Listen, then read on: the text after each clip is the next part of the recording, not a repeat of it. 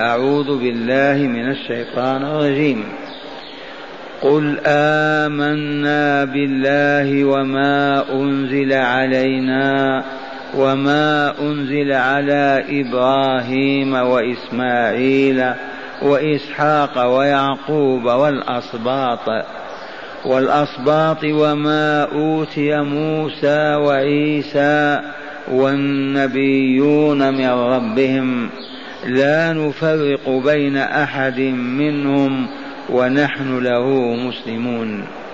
ومن يبتغ غير الإسلام دينا فلن يقبل منه وهو في الآخرة من الخاسرين. معاشر المستمعين والمستمعات قول ربنا قل آمنا. الله يأمر نبيه ورسوله محمدا صلى الله عليه وسلم أن يقول آمنا بالله وما أنزل علينا. والرسول هنا معه أمته ونحن من أفرادها. فلنقل جميعا آمنا بالله. آمنا بالله أي صدقنا بوجوده وبكونه ربا لا رب غيره وبكونه إلها لا إله سواه. آمنا بوجود الله إذ كل هذه الموجودات دالة على وجوده.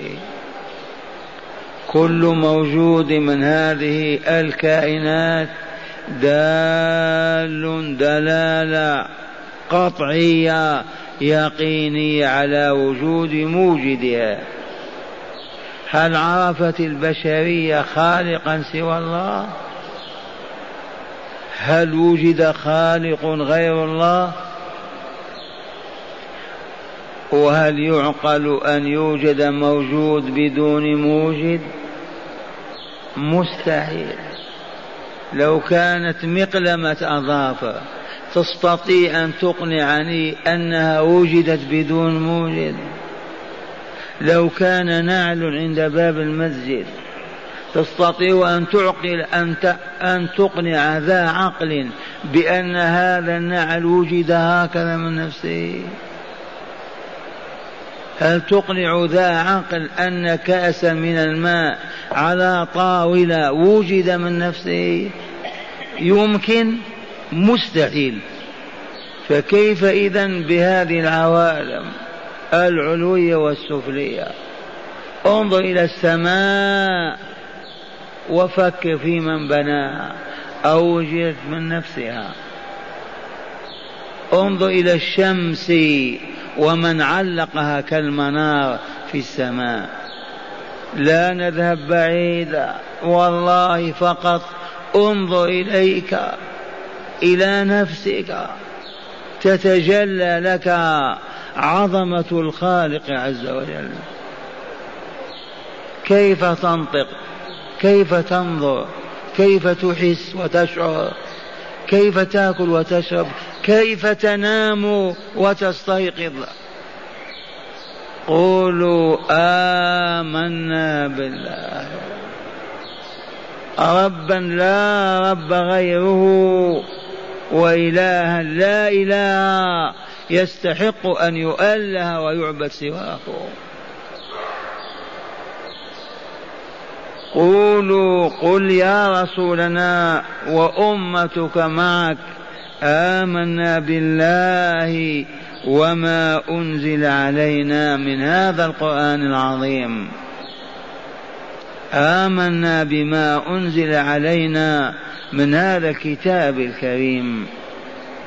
وهذه الشرائع والأحكام والتعاليم الإلهية الذي أنعم بها علينا وآمنا بما أنزل على إبراهيم.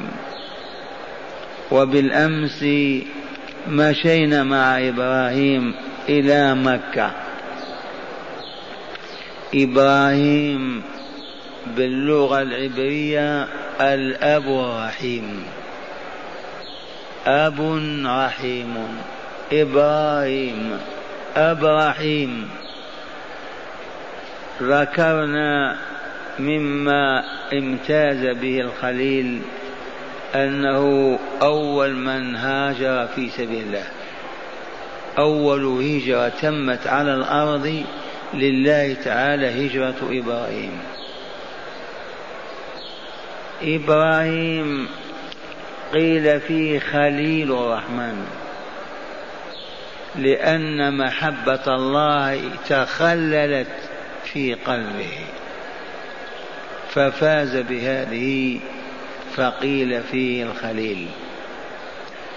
ونبينا صلى الله عليه وسلم قال لو كنت متخذا غير ربي خليلا لاتخذت أبا بكر خليلا. ولكن تكفيه خلة الإسلام. إبراهيم ابتلي ونجح وفاز في ابتلاء الله تعالى له. إذ قال عز وجل من سورة البقرة وإذ ابتلى إبراهيم ربه بكلمات فأتمهن قال إني جاعلك للناس إماما.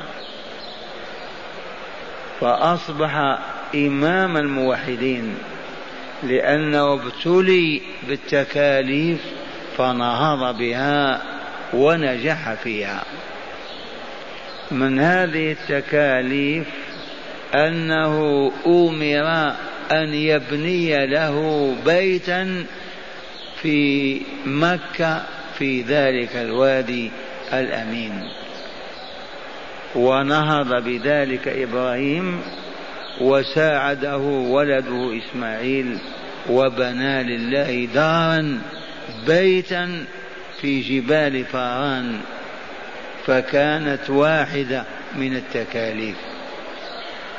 ودون ذلك بل وأعظم أنه امتحن وهو الأب الرحيم بأن يقرب ولده إسماعيل قربانا لله رب العالمين.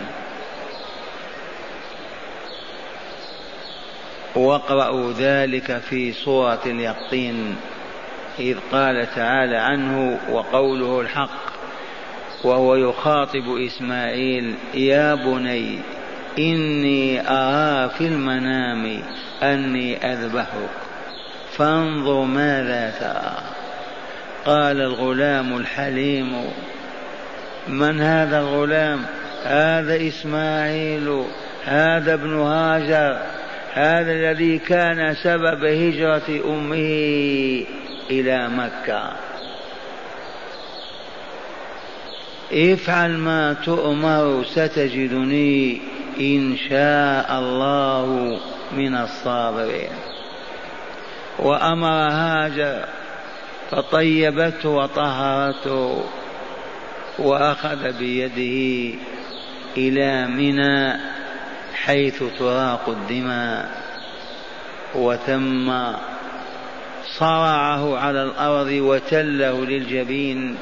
وفداه الله عز وجل بذبح عظيم وفاز بها إبراهيم. إذا إبراهيم حسبنا أننا نصلي عليه في صلواتنا الخمس. فنقول اللهم صل على محمد وعلى آل محمد كما صليت على إبراهيم وعلى آل إبراهيم إنك حميد مجيد. اللهم بارك على محمد وعلى آل محمد كما باركت على إبراهيم وعلى آل إبراهيم إنك حميد مجيد. سألني البارحه سائل يقول فهل إبراهيم أفضل من نبينا محمد صلى الله عليه وسلم؟ قلت لا. قال كيف نقول صل على نبينا كما صليت على إبراهيم؟ فالصلاة على إبراهيم كانت أفضل إذن من صلاتنا. قلت له يا بني لا وإنما إبراهيم وجد قبل نبينا وصلى الله عليه قبل نبينا. فنحن نقول لمولانا عز وجل صل على نبينا كما صليت على نبي نبيك إبراهيم. مع العلم أن نبينا أفضل الأنبياء ومع هذا لم يسمح لنا أن نفضله على غيره من الأنبياء والرسل. فقال لا تفضلوني على يونس بن متى.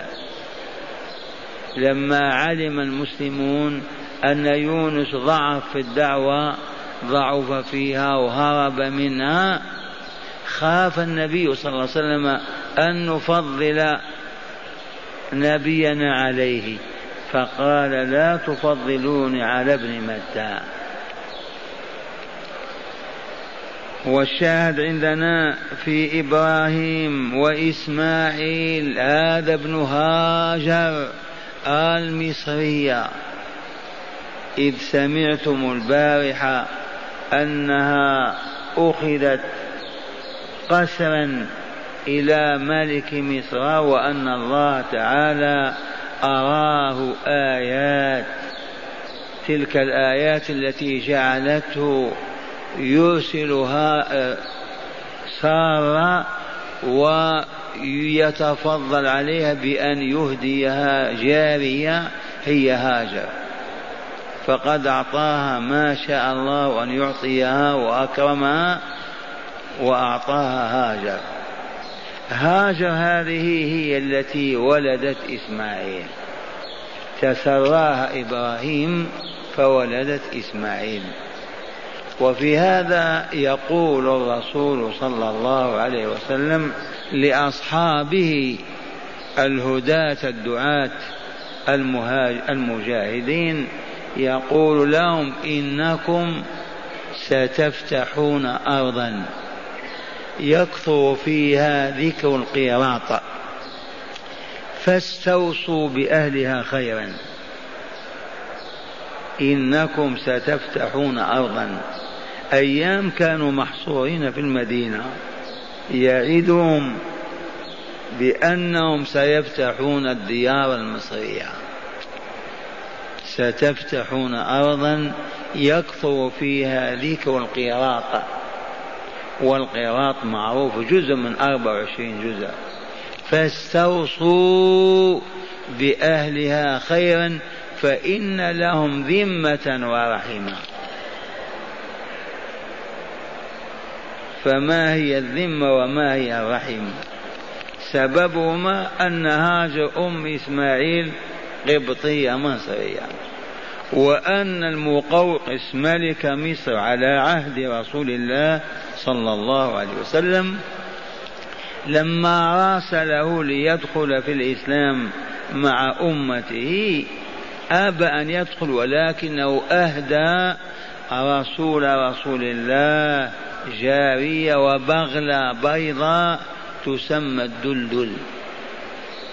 ماريا القبطية سراها رسول الله فأنجبت إبراهيم ابن محمد صلى الله عليه وسلم إلا أنه مات وهو رضيع قبل أن يفطم. فهذا هو هذا الرحم وهذه الذمة. فاستوصوا بإخوانكم المصريين خيرا فإن لهم ذمة ورحمة. وإسحاق هذا ابن من؟ هذا ابن إبراهيم. هذا ابن من من النساء؟ أمه سارة بنت عم إبراهيم. سارة. هي التي هاجرت مع إبراهيم من أرض بابل إلى أرض الشام إلى فلسطين. هذه التي دفعتها الغايرة لما رأت الجارية تلد وهي ما تلد زمنا مع إبراهيم. فلما دفعت الغير دبر الله ولي المؤمنين. لإبراهيم أن يهاجر بإسماعيل ويلقيها بين جبال فاران. سمعتم صوتها البارحة وهي تقول آه الله أمرك بهذا يا إبراهيم. فيقول نعم. فتقول اذهب فإنه لن يضيعنا. فما الذي تم لها وقد تركها ومعها جراب فيه شيء من الطعام وسقى فيه قليل من الماء وتركها والرضيع في ذلك الوادي؟ وما هي إلا ساعات ولا أقول أيام وقد نفد الماء الذي كان في ذلك السقاء نفد الماء فالتفتت يمينا وشمالا فلم تر شيئا. والطفل والله يتلوى على الأرض من شدة العطش. والبلاد تعرفونها حارة. اذا وجاشت النفس واضطربت حاجة. وإذا بها تنظر إلى أقرب جبل تعلو عليه وجدت الصفا. فأسرعت إلى الصفا فعلته وارتفعت عليه ونظرت يمينا وشمالا فلم تر شيئا.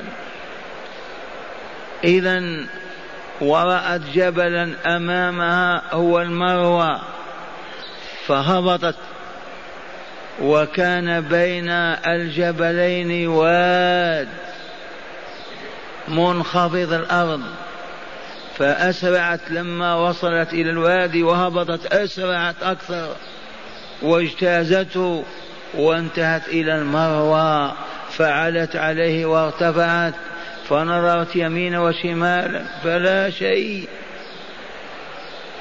سبع مرات ثم وإذا بهاتف يهتف فتقول أسمعت أسمعت هل من غياث؟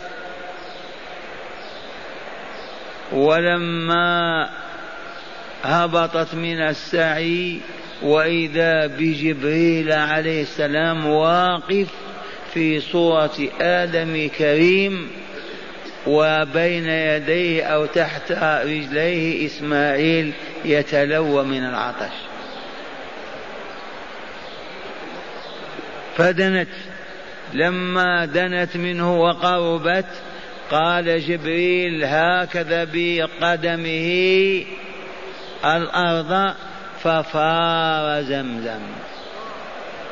وذهب جبريل واختفى.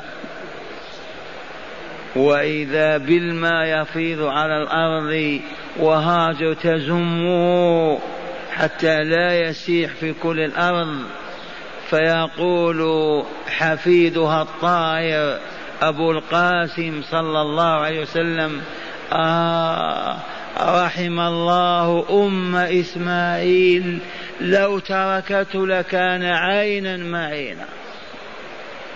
تجري إلى يوم القيامة.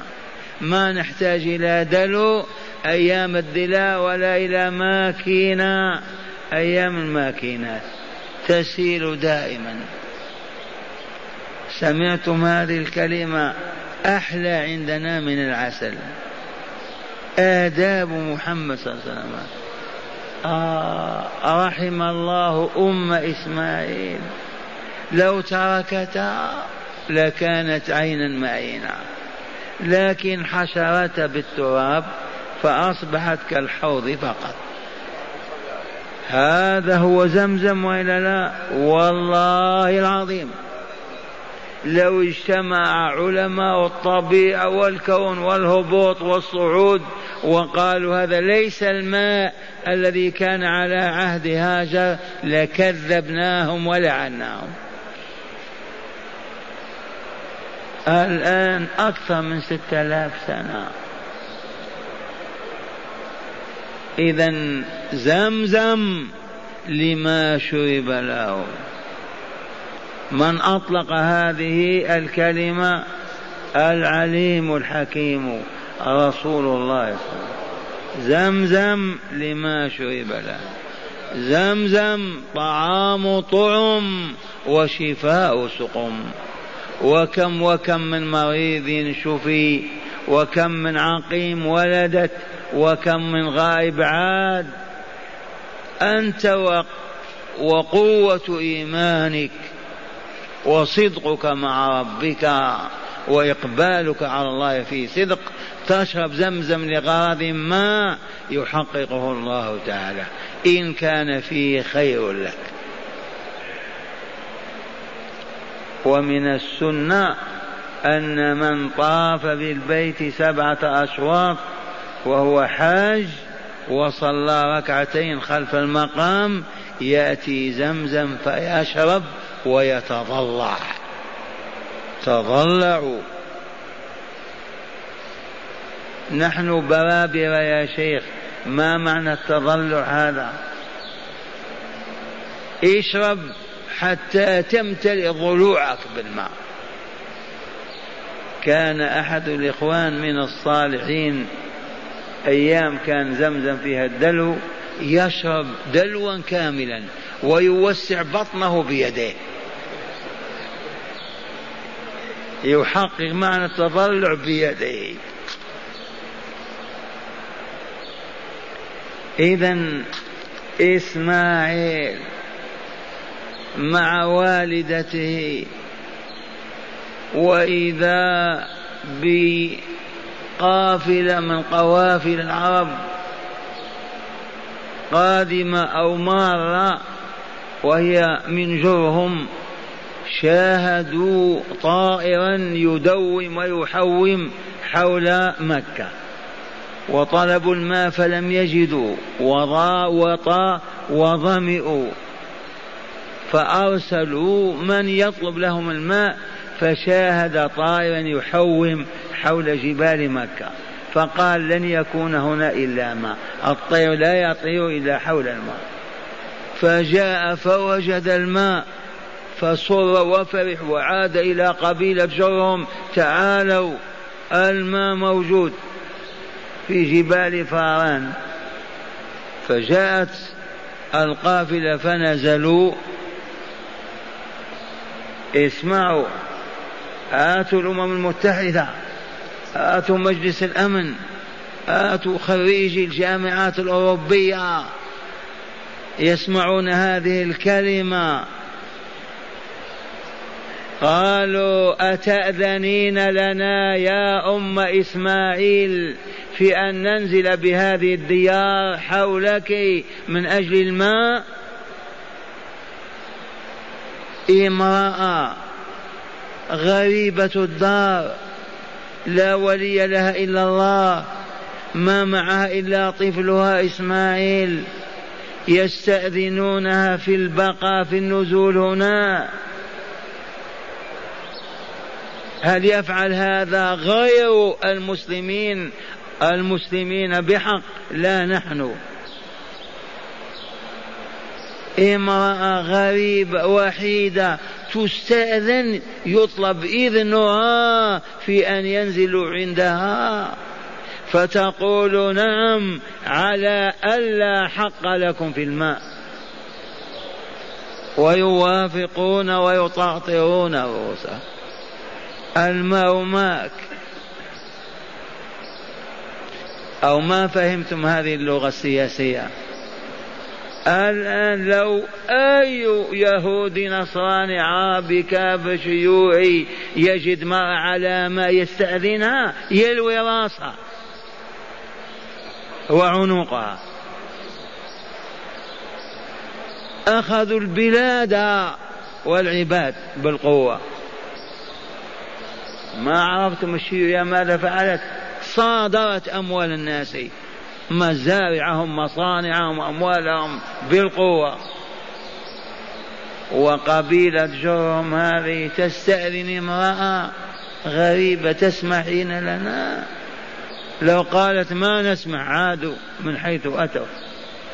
واشترطت ألا ألا حق لهم في الماء فقبلوا الشرط ونزلوا. إسماعيل ذكرت أمس لكم أنه واعد شخصا فأقام سنة كاملة.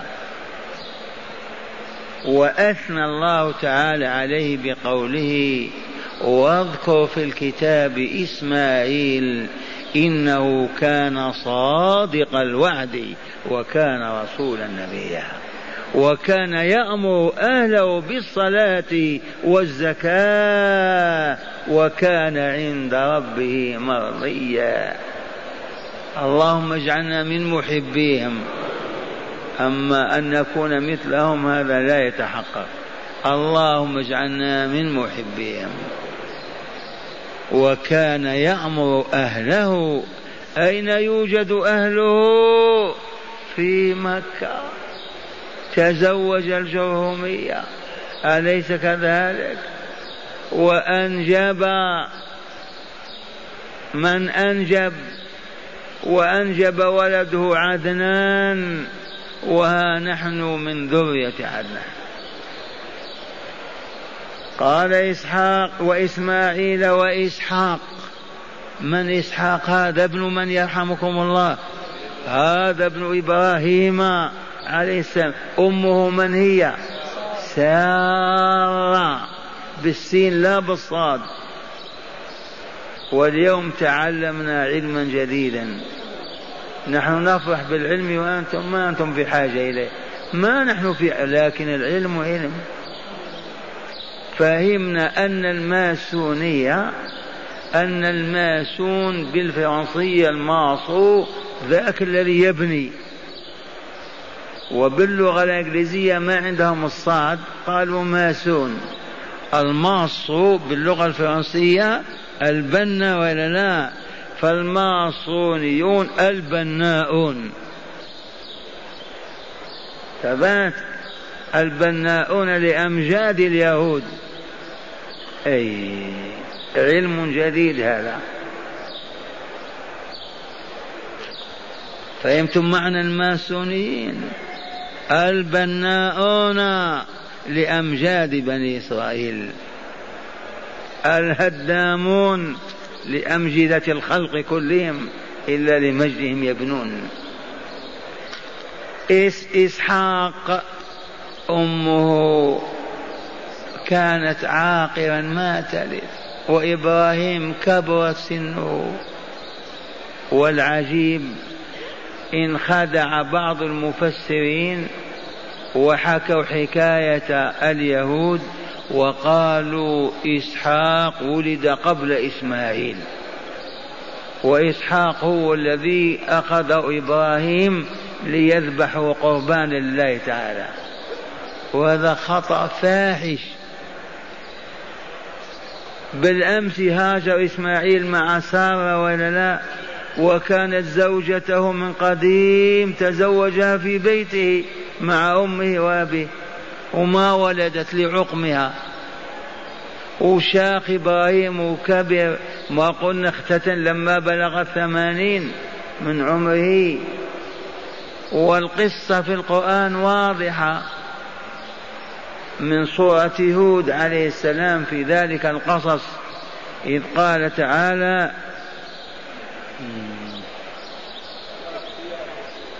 ولقد جاءت رسلنا إبراهيم بالبشرى إذ قالوا سلاما قال سلام قالوا إنا أرسلنا لا قبلها. المهم لما دخل الوفد أصحاب المهمة لنسف مدن سدوم وعمورة نزلوا على إبراهيم في طريقهم إلى مهمتهم. إذ دخلوا عليه فقالوا سلاما قال سلام قوم منكرون. فراغ إلى ألي فجاء بعجل سمين فقربه إليهم قال ألا تأكلون؟ فأوجس منهم خيفة قالوا لا تخف وبشروا بغلام عليم. فأقبلت امرأته في صرة فصكت وجهها وقالت عجوز عقيم؟ كيف ألد؟ ضربت وجه على عادة النساء عجوز عقيم. قالوا كذلك قال ربك إنه الحكيم العليم. والشاهد في عجوز عقيم ولا وهذا بعلي شيخا إن هذا لشيء عجيب. قالوا تعجبين من أمر الله؟ رحمة الله وبركاته عليكم أهل البيت أهل البيت إنه حميد مجيد. هذه صار آلد وأنا عجوز وهذا بعلي شيخا. إن هذا لشيء عجيب. قالوا أتعجبين من أمر الله؟ رحمة الله وبركاته عليكم. أهل البيت إنه حميد مجيد.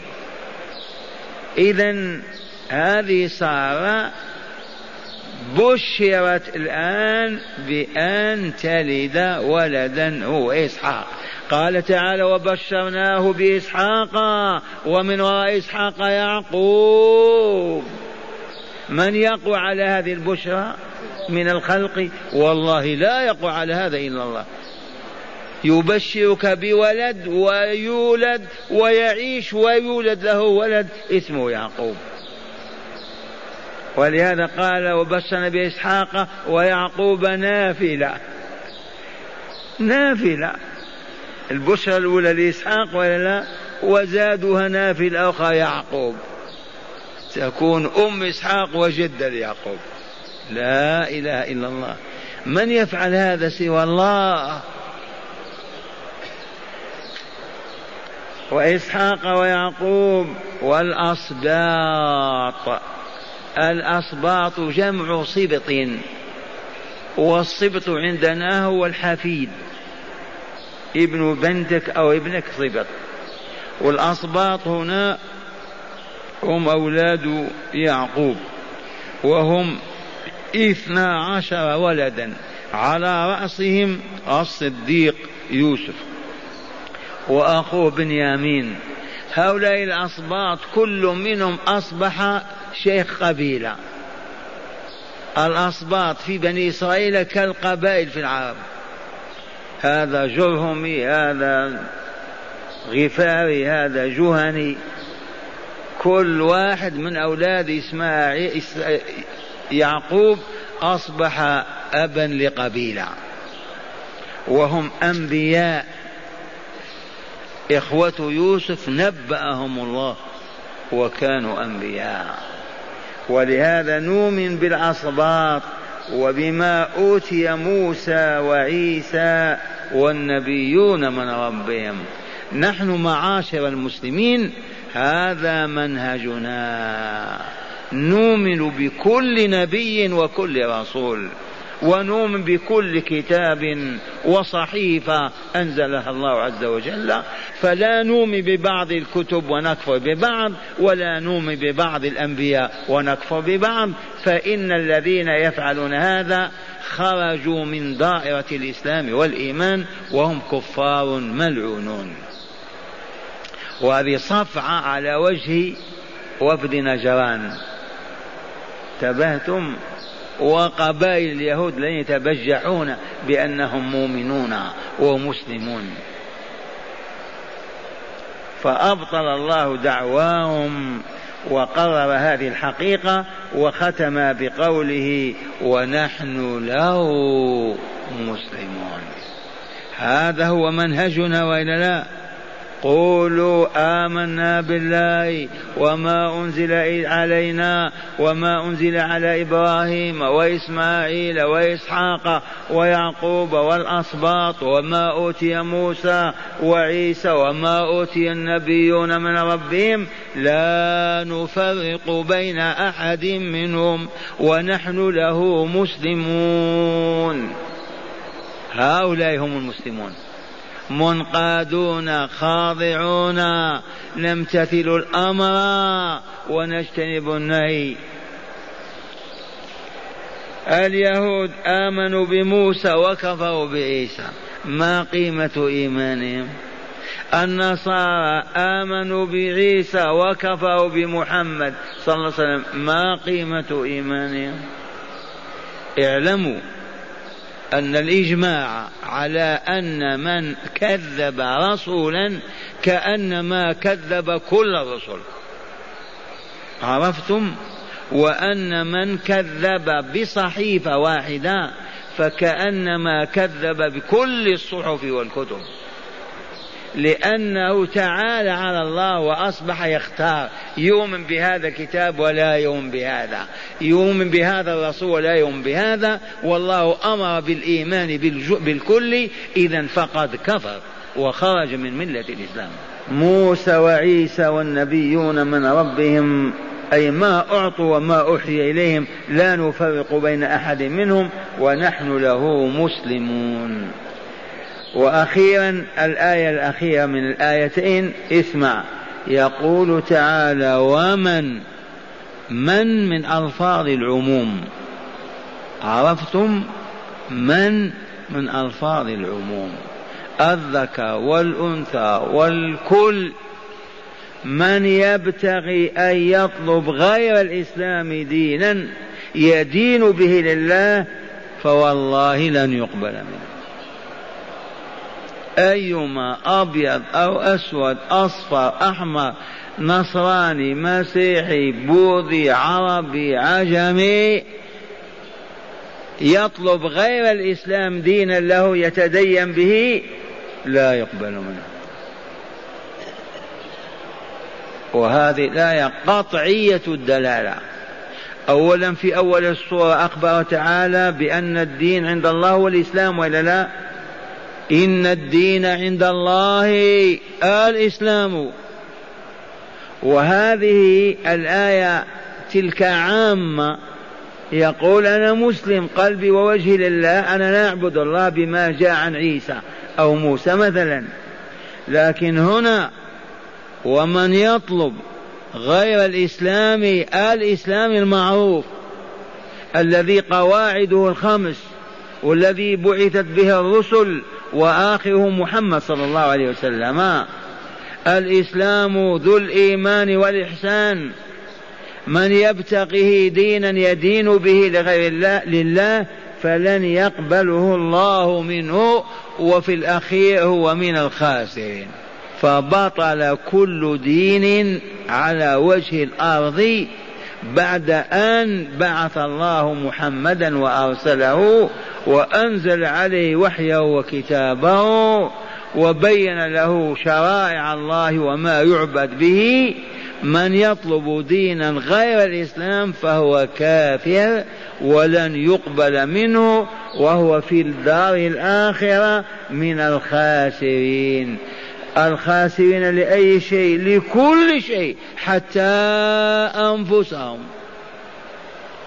إذ قال تعالى لرسوله قل يا رسولنا قل إن الخاسرين أي بحق الذين خسروا أنفسهم وأهليهم يوم القيامة. ألا ذلك هو الخسران المبين. وأي خسران لإنسان يوضع فيه تابوت صندوق من حديد. والله العظيم. ويغلق عليه ذلك الصندوق. ويرمى في عالم الشقاء. لا يتكلم ولا يسمع ولا يبصر ولا يأكل ولا يشرب ولا يصاحب أحدا ولا يلازمه آخر ولا يتصل بأحد باليارات السنين. نوع من العذاب هذا. أي خسران أعظم من هذا؟ وأهل النار لا يجدون أبا ولا أما ولا أختا ولا صديقا ولا زميلا ولا غربة نهائية أو الغربة ما تعرفون أنها من أشد الآلام وإلا لا؟ الغريب. هذا يتحقق في عالم النار. قل إن الخاسرين بحق الذين خسروا أنفسهم أولا وأهليهم يوم القيامة. ألا ذلك هو الخسران المبين. إذا هل فهمنا هاتين الآيتين؟ هيا نعيد تلاوتهما. وتأملوا. قل آمنا بالله وما أنزل علينا وما أنزل على إبراهيم وإسماعيل وإسحاق ويعقوب والأسباط وما أيوة آمنا بما أوتي موسى وعيسى والنبيون من ربهم لا نفرق بين أحد منهم ونحن له أي لله مسلمون. ما معنى مسلمون؟ منقادون خاضعون. قال لا تأكلوا لا نأكل. قال صلوا صلينا. قال أعطوا أعطينا. قال امنعوا منعنا. وهذا هو الإسلام انقياد كامل لله عز وجل مع حب الله وتعظيمه والخوف منه والرغبة فيه. هذا الإسلام. واسمعوا رسول الله يعلمكم. المسلم من سلم المسلمون من لسانه ويده. المسلم الحق من هو؟ من سلم المسلمون من لسانه ويده. أما الذي يأكل أموال المسلمين ويضرب أجسامه ويقتلهم ويسفك دماءهم هذا المسلم؟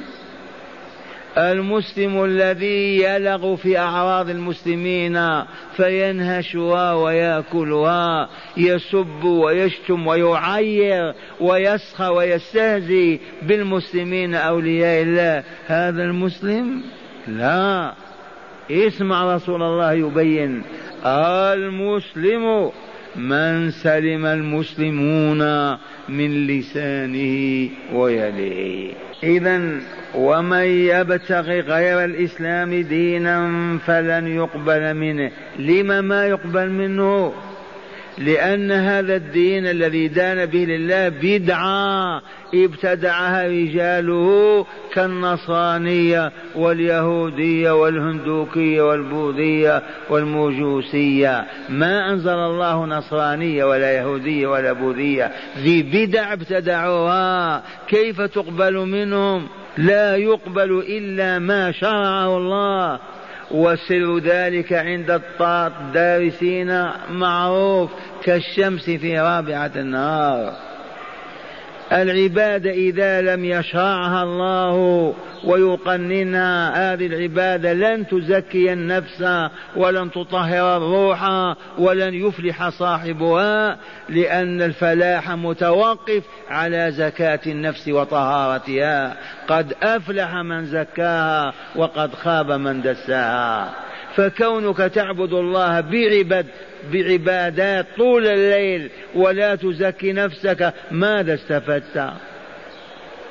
فلهذا نددنا بالبدع وقلنا كل بدعة ضلالة. حتى الذكر إذا لم يشرعه الله لن ينفعك. وإن كنت تقول أنا مع الله وأنت تذكر هو هو هو هو حي حي حي طول الليل. لن ينفعك هذا لأن الله ما شرع هذه العبادة. ما تنتج لك الطاقة النورانية التي تزكو بها النفس البشرية. عرفتم إلى لا؟ تأتي بكتاب كامل قدمه شيخنا الآن. أين عبد الله البخاري؟ قام جاءني بكتاب إلى البيت. قصيدة فيها مئات كذا لعبد القادر الجيلاني جعلوه مثل الله. وأخذوا يمدجون يا قطب الأقطاب لا قطب إلا أنت يا كذا يا كذا يا كذا. والعام يقرأ هذا طول الليل يتقرب به إلى الله. لا والله إنما يتقرب إلى الشيطان. ومن يبتغي غير الإسلام دينا فلن يقبل منه وهو في الآخرة من الخاسرين. معاشر المستمعين إليكم نتائج هذه المقطوعة فهي كذا رقم ثلاثة. هل تستنبطونها من الآية؟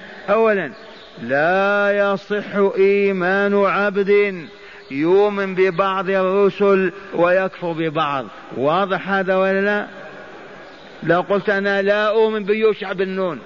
هذا كان تلميذ لموسى وخادمه ما نصدق أنه رسول. خرجت من الإسلام. إذا ثبتت نبوة نبي أو رسالة رسول ما بقي لنا خيار أبدا. آمنا بالله ورسله.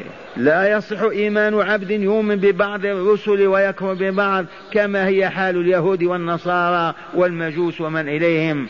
كما لا يصح إيمان عبد يؤمن ببعض ما أنزل الله تعالى على رسله ويكفر ببعض.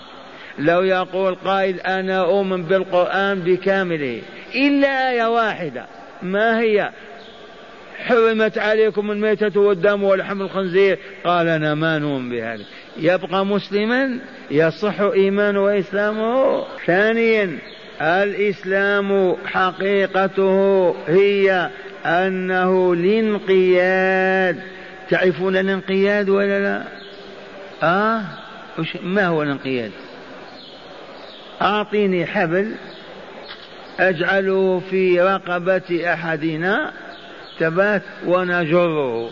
إذا مشى معايا يقال انقاد وإلا لا؟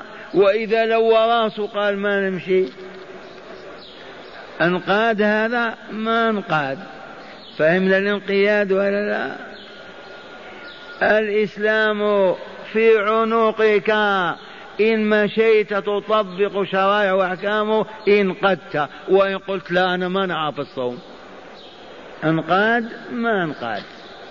إذا الإسلام هو الانقياد بالخضوع الانقياد والخضوع لله تعالى وهو يتنافى مع التخيير بين رسل الله ووحيه إليهم. المنقاد ما يخير يقول أنا أؤمن بهذا ولا أؤمن بهذا. ثالثا بطلان سائر الأديان والملل سوى الدين الإسلامي وملة محمد صلى الله عليه وسلم. يجب أن يعلم هذا الأبيض والأصفر في دنيا البشر ما يتعصب لدين خاص. الإسلام دين البشرية كلها. أبيضها وأصفرها. ما هو دين المسلمين خاصة. الإسلام هو الانقياد لله والخضوع بفعل ما أمر وترك ما نهى. أين يثبت ذلك الأمر والنهي في كتابه؟ القرآن الذي نسخ به الكتب وعلى لسان رسوله الخاتم المبين المفسر الشارح لعبادات الله.